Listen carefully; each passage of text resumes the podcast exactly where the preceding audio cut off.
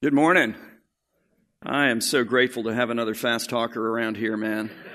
It's fantastic. Somebody else who speaks almost as quickly as I do, so uh, it's great. I am grateful. It is good to be back. It is great to hear that explanation of grow and grew. Please hear that. Listen, grow weeks matter. Group weeks matter. We want you to grow in your relationship with Jesus. We've divided it up, just as Dave explained, to, to that end for sure. Uh, but we want you to grow in your understanding of the Bible because Christian people are a people of the book. The book matters. The Spirit takes the book and He gives us faith. And then He grows our faith and He chastens our faith and He encourages our faith and He gives us a hopeful, expectant faith. He leads us, He guides us, He shapes us, He crafts us, He transforms our hearts, which therefore then transforms our lives through the book. So here's what else the Spirit does with the book. He cures blindness.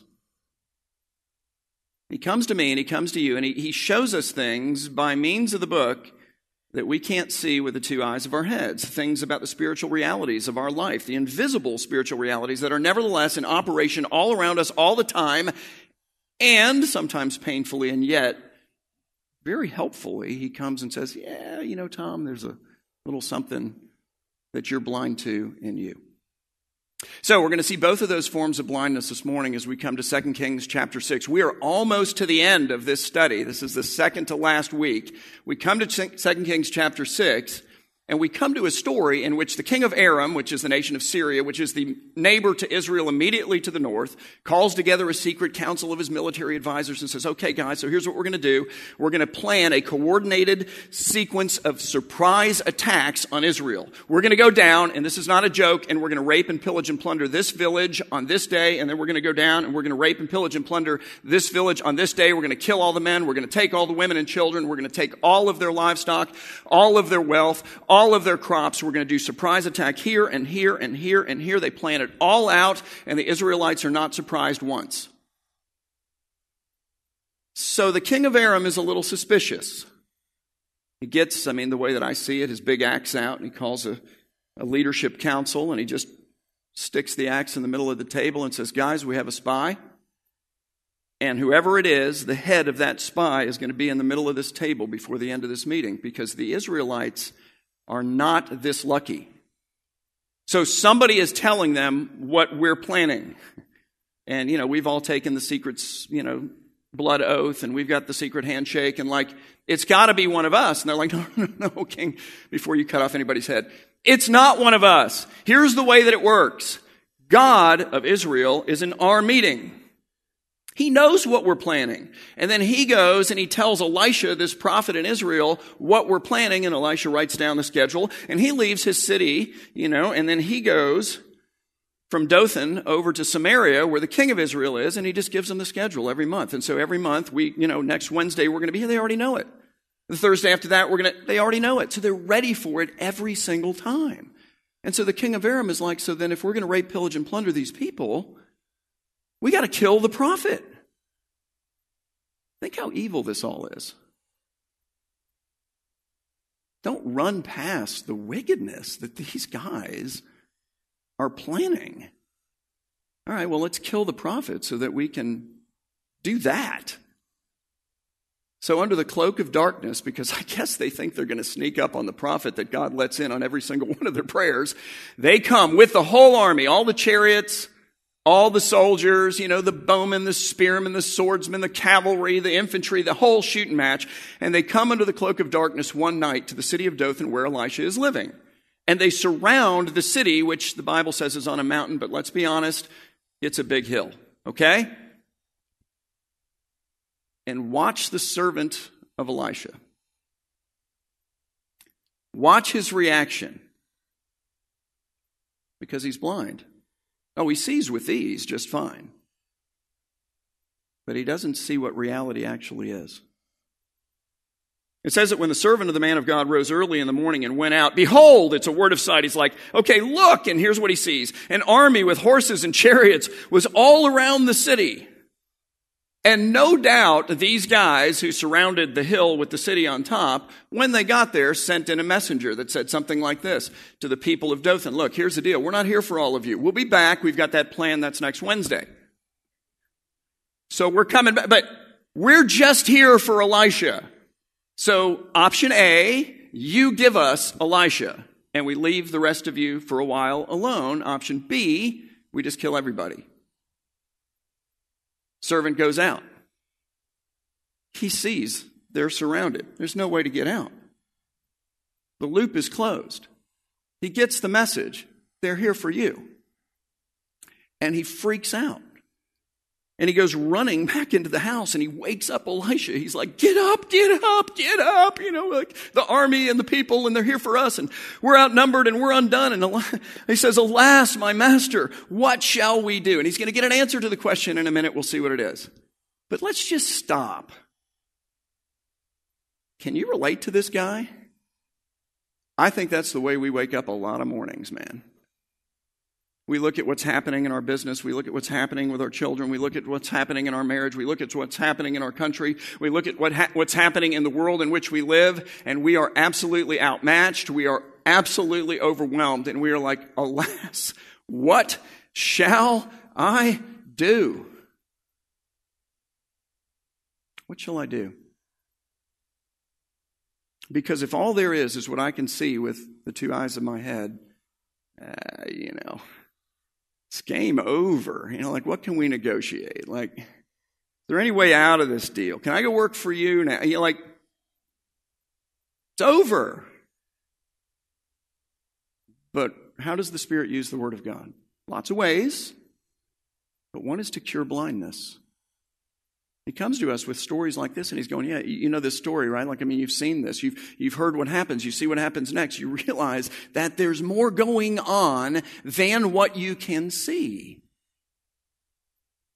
It says in verse sixteen that Elisha, who, you know, I mean, he's been rudely awakened. Like, he has bedhead. He hasn't had his coffee yet. He doesn't like to talk to anybody the first thirty minutes of the day. Can you agree with that? Can anybody relate? Like, just kind of, let's just ease into this thing. Let's, let's slowly, I'll give you the signal, and then we can start to talk. You know, like, don't come to me with a problem and wake me out of a sleep with it. Like, that's terrible. This can wait. He looks at his servant. He's like, you didn't even bring me coffee. He's like, look, don't be afraid. In fact, he says, listen, my servant, let's practice this together. Like, it's a breathing exercise because you're doing this sort of panicky short breath. So we're going to go way in, and then we're going to go, ah, oh, like that. I want you to hear, I want to hear it. Like, you just go, ah, this is going to be good. It feels better, right? Like, this is okay. He's like, do not be afraid. Why? For those who are with us are more than those who are with them. And the servant's like, hey, man, when was the last time you went to an ophthalmology appointment, you know? I mean, seriously, like, you're getting a little up in age. I'm a bit younger than you. You might want to trust me. Did you? Let's go look again, you know, like, take a look at what, because what I'm looking at uh, says there's no one with us. Not that army, they're all against us. The city, they're wanting to deliver us, and basically it's pretty much just you and me. So all those guys on that side, you and me on that side. I mean, when you scale it out like that and measure it and weigh it, it's not looking good. And Elisha said, yeah, but the problem is not what you can see, it's what you can't. He says, oh Lord, please open his eyes that he may see what he can't see with these eyes in his head. I mean, you're right. If that's all there is, then we're done. And the Lord opened the eyes of the young man, and he saw, and behold, the mountain on top of which is the city of Dothan, okay, was full of horses and chariots of fire all around Elisha. The idea being bad guys at the base of the mountain, fiery chariot guys from heaven all around the mountain, Elisha at the top. And what does the servant do? He goes, oh, okay, so let me re-weigh this. So we got all them plus city people over here, and then you and me and God. Let me get you your coffee. It's all good. Double espresso. He recalculates the odds. I think we need to recalculate the odds. I think we need to recognize it's not just a story for them. I think we need to recognize that God preserves these things for us. And he does it so that it moments of panic where we're like, I, I don't need any more caffeine. No, no, no, really, like it will not be good for me. I got the short breathing thing going. Like I'm very near a panic attack right now. I'm looking at all of this stuff and it is so incredibly overwhelming to me. Like I am no match for what's come up against me. You're right. You're not. But you're not alone. So that's blindness number one. But then we see a second kind of blindness, for it continues. It says in verse eighteen that when the Syrians came down against Elisha, Elisha prayed to the Lord and said, please strike this people, these bad guys, these enemies, strike them with blindness. And so God struck them with blindness in accordance with the prayer of Elisha, but not, I think, physical blindness. And I think that based on what happens next. So what happens next is Elisha comes to them and says, hey guys, you're looking for Elisha. Not me, wink, wink, you know. Follow me, you're in the wrong city. And he takes them from the city of Dothan, ten to twelve miles, all the way to the city of Samaria. He brings them into the center of the city of Samaria, where now they're surrounded by all the Israelite armies and they're finished, okay? And here's what they don't do. They don't go, wait a minute, I can't see a dadgum thing. Who are you and why are you? I'm going to walk ten miles with you, twelve miles. This is ridiculous. No, no, no. They can see Elisha. They just don't perceive the reality that that's who he is. They can see where they're walking. They're not stepping in holes and turning their ankles like poor Dave. You know, like they're not doing that. They can see the city that they're brought into. They can see that they're surrounded. But they don't perceive the reality of their situation. There's a word for this. It's called delusion. They're blinded, but not physically. It says, and Elisha said to them, this is not the way, and this is not the city where Elisha lives. Follow me, and I will bring you to the man whom you seek. Elisha led them to Samaria, the capital city. He led them into the center of the city. He led them into a trap, and they're doomed, and they don't even know it. Because even though they can see with this, they can't see themselves. They can't see their great wickedness. They can't see the predicament that both their wickedness and their blindness has now put them in. And not just a few of them, but all of them. And, and the point that I'm trying to make is that at times, you know, we too are deluded.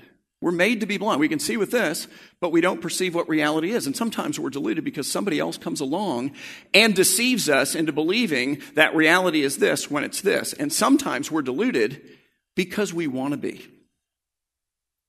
We blind our own selves into thinking that reality is this when reality is actually this. And in either case, we're out of touch with the reality of our situation, with the The predicament that our damaging, destructive, and frankly at times sinful behavior is created for ourselves and everyone connected to us. We are blind. It's fascinating. A couple of months ago, I got a document somebody sent to me. It's really interesting. It's by an organization called Marriage Helper. So it's typically centered around marriages. Uh, but it talks about delusion and blindness. And it gives four phases clinically of self-delusion. I'm going to give them to you, and here's what I want. Here's what happened to me when I read this. I'm reading this, and I'm going, oh, my goodness. Like, it comes complete with quotations of people or things that people say that they've dealt with, because they do this all the time. People in addiction, people in sinful relationships, people with bad habits, et cetera, practices, damaging, destructive behavior. They say this, or they say this, or they say this, or they say this. I just lifted the quotes. I put them in here. But I'm reading this, and I'm working my way through phase one, phase two, phase three, phase four, which is desperate. And I'm thinking, it's that person in my family. It's this particular friend of mine. It's this guy that I went to high school with. It's those people over there, and this person, and that person. And, and finally, I just had to say, okay, hang on a second.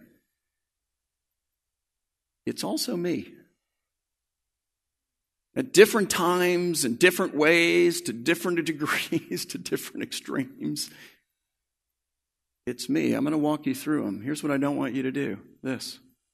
That's just going to get you in trouble anyway. Can we just be honest? I mean, that never goes anywhere good. You want to wreck the rest of the day? There it is. Don't text somebody, hey man, are you watching online? Because, you know, like, think maybe this would be good for you. You need to... Te-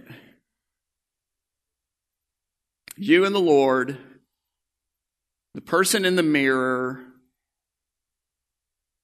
looked for you. So, phase one of self-delusion is called rationalization. It is a subconscious process. It has to be subconscious. You can't intentionally trick yourself. I'm consciously tricking myself, but I actually know the truth. No, no, no. I have to really want to fool myself, and it's subconscious. It's a subconscious process whereby you create excuses for your bad behavior, and here's why. Because you don't want to feel bad about your bad behavior. It is a self-protection mechanism whereby you excuse away behavior that all of your life you've condemned in other people and not engaged in, but now all of a sudden you're doing this and you're in this and you're realizing I'm running through all of these previous barriers that I maintained. I'm trampling on all of these beliefs that I have had my whole life. My damaging, destructive behavior is hurting people. And psychically, that's more than I can deal with. So I'm going to create a wall of rationalizations between me and this free-floating mass of anxiety, of shame, of guilt, and of remorse that this activity that I'm involved in requires me to continue doing. Because I can't handle the wave, man. It's more than I'm looking for. So let me give you some of their quotes.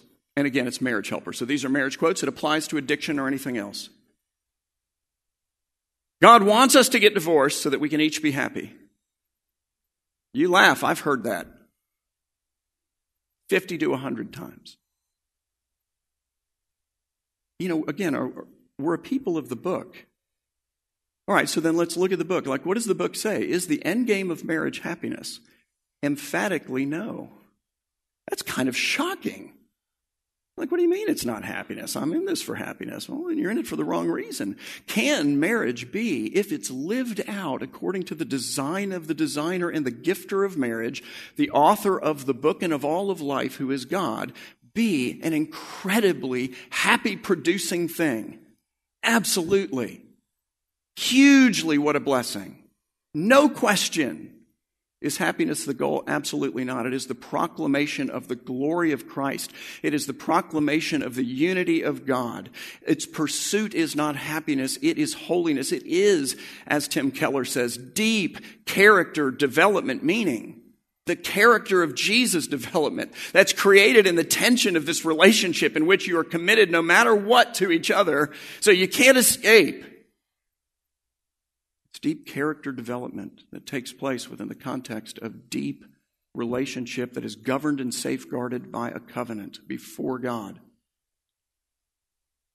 And as you grow more and more like Jesus through that deep character development in which you're for, not against each other, you come closer and closer together too. And that's the happy place. Here's another one. I've studied my Bible and come to the conclusion that I'm not really married to my current spouse. Don't laugh. I've heard it. I mean, I lifted it straight from their document, word for word. But I've heard that. Hey, no, I don't think I'm actually married. I've studied this. I've considered it. Really, does the state of Florida think you're married? Because if the state of Florida thinks you're married, God thinks you're married. Why? Because God has ordained government. And He has placed the governance of marriage into the domain of the state. So if they think you are, then He thinks you are. Did you take a vow? Was it before Him? Even if you didn't employ the language of God, it was before Him. He's everywhere. He heard your vow. He holds us accountable for our vows. Now, there's grace coming. Trust me on this, okay? We're going to get to Jesus before we're done. There's forgiveness for all of the ways that you and I and everyone else have violated our vows. But He heard the vow. You're like, yeah, but I was not a believer, or he was not a believer, or we were not believers. Hang on a second. What does the Bible say about that? Because it comes to a brand new Christian wife in the New Testament, and it says to her, and she has an unbelieving husband, that it calls her husband. Don't leave this man if he's willing to stay with you. Maybe you will be the one who brings him to faith in Jesus. Why? Because that's one of the goals, actual goals of marriage. It's remarkable. So phase one is rationalization, which is terrible. Can we just agree on that? Okay, and that's just phase one. You're welcome. Now we go to phase two because, again, as I said, just behind this subconscious wall, subconscious wall of rationalizations is this free-floating mass of anxiety and, and remorse and guilt and shame. And as you continue in this activity, because that's what your addiction or whatever requires you to do, and as you violate more barriers and more beliefs and more people, it just gets bigger and bigger and bigger. And so your wall of rationalizations is like the wall of a dam. And at some point, the pressure's too big and it starts to crack and it springs leaks. Phase two is called projections. Projection is where the leak springs and it comes out as an attack. And you attack your spouse, or you attack your parents, or you attack your teacher, or you attack your friend, or you attack your sibling, or you attack your church. You attack, you attack, you attack anyone who's coming to you and going, hey, um, thinking maybe this is not a good idea. You hold it at bay by means of attack. Direct quotes from the document. If he had only done this, that person. If she had only done that, it's her. My spouse never understood me, it's him. You don't know what it's like to live with this person. Okay, you're right. But we're not doing this today. We're not texting that person going, hey, I want to tune in right now. Definitely need to watch this later. I'm looking at me. You're looking at you. Let's change the question. What's it like to live with you? How to win friends and influence people. This is it right here, guys. Because instead of rightly, please hear that, assigning part, if it's a marriage issue, of your marital crisis to your spouse. Part. Here's what we do. We take all of it and we blame it on that person so that we can continue to justify whatever it is that we want to do. Look, we do what we do because we want what we want. It's what we do. You begin to assign, and you would think that this would be a tip-off, but it's not, because you're blind. It's like these guys. They come into the city of Samaria. The soldiers of Israel are all around them. They're dimmed. They don't even see it. They can see, but they can't see. You begin to assign evil motives and intentions to people who have no reason at all to have evil motives or intentions. It's like they've been proving it to you for decades. They don't even have a dog in the fight. Attack, attack, attack. Your spouse becomes a conniving, self-serving, uncaring individual. one hundred percent so. Church leaders become controlling, or worse, you disqualify them in your own heart and mind by going, yeah, well, but, you know, I know this about that person. Okay, but are they quoting chapter and verse? Because we're a people of the book. Your argument is with God. You're like, well, then I need to reinterpret this in ways that I've never previously signed off on and would never have signed off on, but for the fact that I got to find a way to hold this stuff back over here because it's too much for me to handle. Your kids become brainwashed pawns of your spouse who will be better off in the end if you continue on your present sinful course. And even though to the rest of the world your attacks seem mean and spiteful to you, they seem just and vindicated. Hang on a second, did you hear that? Okay, so you're over here, and the rest of the world is over here. Who's right? You start deleting relationships. You don't agree with me? Delete. Oh, you don't agree with me? Delete. I'm deleting you and you and you. I don't even know if you agree with me yet, but I suspect that you don't. You're out. And your world gets narrower and narrower and narrower and narrower and narrower until it's you and maybe one other person, depending upon what the problem is that we're dealing with here. And as you delete out here, this gets more and more intense and unhealthy.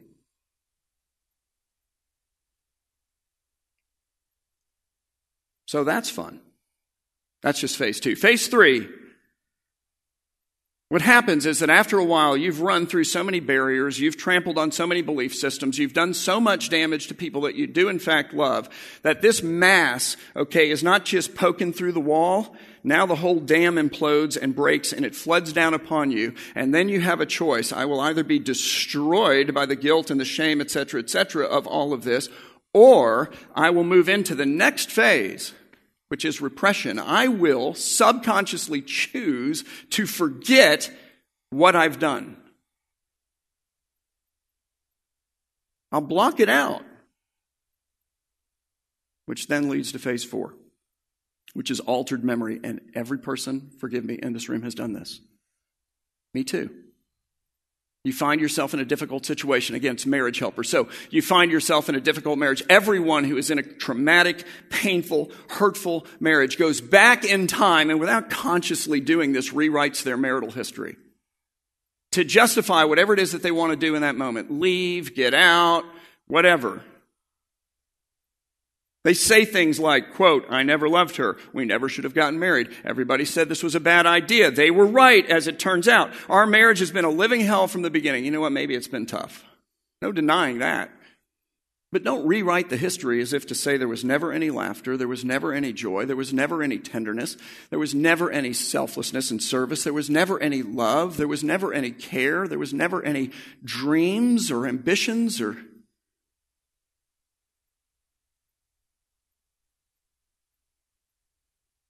And what's terrifying about this form of blindness is, again, that we all do it, that we can see it so obviously in other people, but by definition, we can't see it in ourselves. And, and not just the blindness, but the predicament into which it leads us, and not just us, but everyone connected to us. Only God can cure our blindness, and our prayer this morning should be that He does. Dear Lord, I know I'm blind to some things right now. What are they? Because I don't want to be trapped in the middle of the city of Samaria, surrounded by my enemies and not even aware of the fact that I and everyone connected to me am about to be destroyed. Elisha prays over the armies of Aram, verse twenty. It says, as soon as they entered into Samaria, Elisha said, O Lord, open the eyes of these men that they may see what? Their wickedness, the wickedness of all of their plans, of all that they wanted to do to your people, of all that they've done to your people, of all the things that until now that you have you have staved off by tipping us off in advance so we can get ready. The wickedness of wanting to kill your prophet. They want to murder your spokesperson. And that they might look around and go, uh-oh, I got a problem. We have a problem. That's what happens. The Lord opened their eyes, and they saw, and behold, they were in the midst of Samaria, surrounded by the enemy, their enemies this time, the armies of Israel, and they were utterly doomed. And as soon as the king of Israel saw them, he said to Elisha, you could just feel his delight, you know, like he is super jacked about this. He says, my father, shall I strike them down? Shall I strike them down? Because they've been delivered into my hands, and they're completely helpless. They are worthy of destruction. And I'm going to get killed in the press if I don't destroy them, by the way, just as an aside. Like, you let these guys walk away? More than that. He feeds them. He gives them the emblem of life, though they deserve death. Elisha answered, you shall not strike them down. Would you strike down those whom surrender to you is the idea, whom you've taken captive with your sword and with your bow? When you come and surrender to the king, are you stricken down? No. You're fed. Instead, he, he says, set bread and water before them that they may eat and drink at your expense. And then they may go to their master. And so he prepared for them a great feast. And when they had eaten and drunk, he sent them on their way. And they went to their master. And what did this sacrificial meal full of mercy accomplished between these two otherwise enemies? It brought peace, it says, and the Syrians did not come again on raids into the land of Israel. It's amazing. Two kinds of blindness. I think we are blind, all of us to some degree, to the presence and to the power of this God to whom we belong. in whose presence we constantly live, in whose hands are our very lives. And as a result, and I'm really good at this, you know, you get up in the morning and you're like, you just look at it and you go, oh, I'm outmatched, I'm outnumbered, I'm undone. Like, I, I can't deal with this, and this, this is way too much for me. You look at your life, you look at the world. You start stacking stuff up. The media, okay, against us, all right? Okay, the government seems to be heading against us. Academia, against us. Culture, against us. What else? Against us. Against us. Wall Street, against us. Big tech, deleting us from platforms. It's a lot of stuff, man. You know, you, you look at that and you're like, and the Spirit says, and God for you. You know, I think I can have that coffee now. I think I'm good. I'm going to have an extra cup. Even if he takes your life, this enemy, your God gives it back in the end. Look, the reality is the people of God are winning all the time, even when everything says we're losing. Because the end is safeguarded, it is secure, it is determined by the one no one can resist. And in his wisdom, he will in the end bring himself glory by so organizing and orchestrating things as to make it look like nothing ever good could come out of any of this stuff, and there's no way that victory could be had, and then it will be. You don't bury people to see them raised from the dead. And yet Jesus comes forth. So I don't know, I feel better. Makes me want to go, oh, I actually thought about asking you to join me in that, but it's okay. If you want to do it on your own, it's good. Oh, you know, like out loud, you can just do it. It's like a yoga class, just, ah, oh, right? Just, oh, there's something good in that. That's okay. I think we need that. But I think we're blind at times as well to the gravity of our own sin, to the fact that we've built a wall and it's it's trembling, like it's it's got things shooting through and like it's going to give way. And on the other side of that wall is just it's just remorse, it's just guilt, it's just it's stuff that like if that if the wall breaks, we're done. It's just going to collapse on top of us and we're going to dissolve. And yet God comes to us and says, "Look, I'm going to lift your blindness. I'm going to show you that that is in fact your situation." But he doesn't just show us our sin. He shows us his Son. That's different. It's like he allows us to take the psychological risk necessary of admitting that, oh, okay, beliefs and barriers and people, and I have really made a mess of this thing. By saying, I, in the person of Jesus Christ, have dealt with your mess. If you will surrender to me, I will let you live. In fact, I have created a feast. It's my body broken for you. It's my blood poured out for the forgiveness of your sins. And I so love you. Here, come to me in faith. Surrender all of this. Know that I dissolve the mass. I crucified it and put it to death in my own person on a cross in love for you.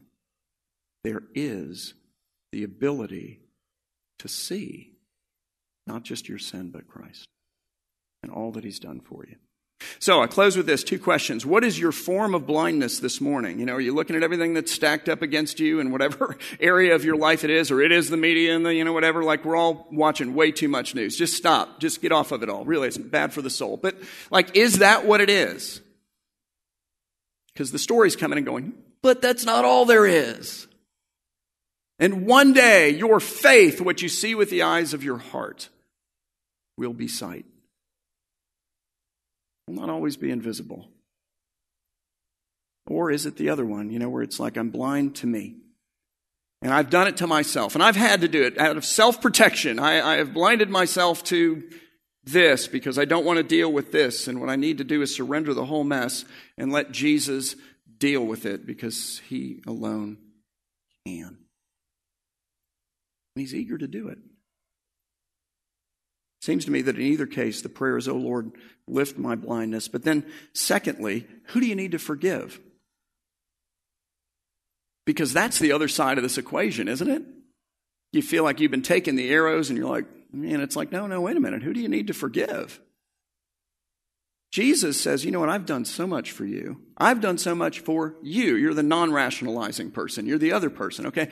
I, Jesus, have done so much for you that when my disciples said, teach us to pray, I said, okay, so as part of that, I want you to pray, forgive us our debts as we forgive our debtors. Because if A has happened, B is happening. It's not easy, but it happens. Listen to what Paul says. And by the way, he says it in Ephesians four. That's just before, math majors will get this, Ephesians five. And the reason that matters is because in Ephesians five, in part, he deals with marriage.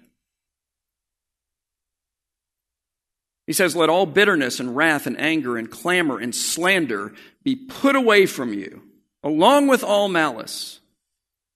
And do what instead? Be kind to one another, tender-hearted, forgiving one another, as God in Christ forgave you. We're people of the book. That's what the book says. Let's pray. Father, we, we ask that your Spirit who is here, God, he lives, he dwells in your people, he inhabits your praise. He is all-powerful. We ask that he would lift our blindness. Not the blindness of our neighbor or our cousin or somebody next to us or the person that we really want him to deal with, but our own. Lift the blindness. Blindness to who you are and to what you're like and to the operations that you have going on in the world that we cannot see, frustratingly, with our two physical eyes, and yet that recalculate the odds, that change the equation, that tip the scales, in fact, slams them down in a completely different direction. Lord, let us breathe in and breathe out in the peace that is known by being your child. Let us crawl up in your lap and just know the safety of your arms in the midst of a world that is swirling all around us. Open our eyes to you. Open our eyes to us. God, let us no longer be blind to damaging, destructive behavior, whatever it is. Give us the grace by your Spirit to see it and at the same time to see your Son and to surrender and run to him. Dissolve the angst, the guilt, the remorse, the shame. Forgive the sin. Restore our relationship with you and with others. Go to work and humble us before you, Lord. Humble us before each other. Impress upon us the reality of what it took for you to forgive us. We were so desperately wicked that the Son of God had to die so that we might be forgiven. That is countercultural. And we are so desperately loved that that's exactly what he did. Let us not cast away the reality of that forgiveness or the requirements of it. One who has been forgiven much is required also to forgive much. So bring this, God, for the peace of your people, for the joy of your people, and for the proclamation of your gospel, we pray in Jesus' name. Amen.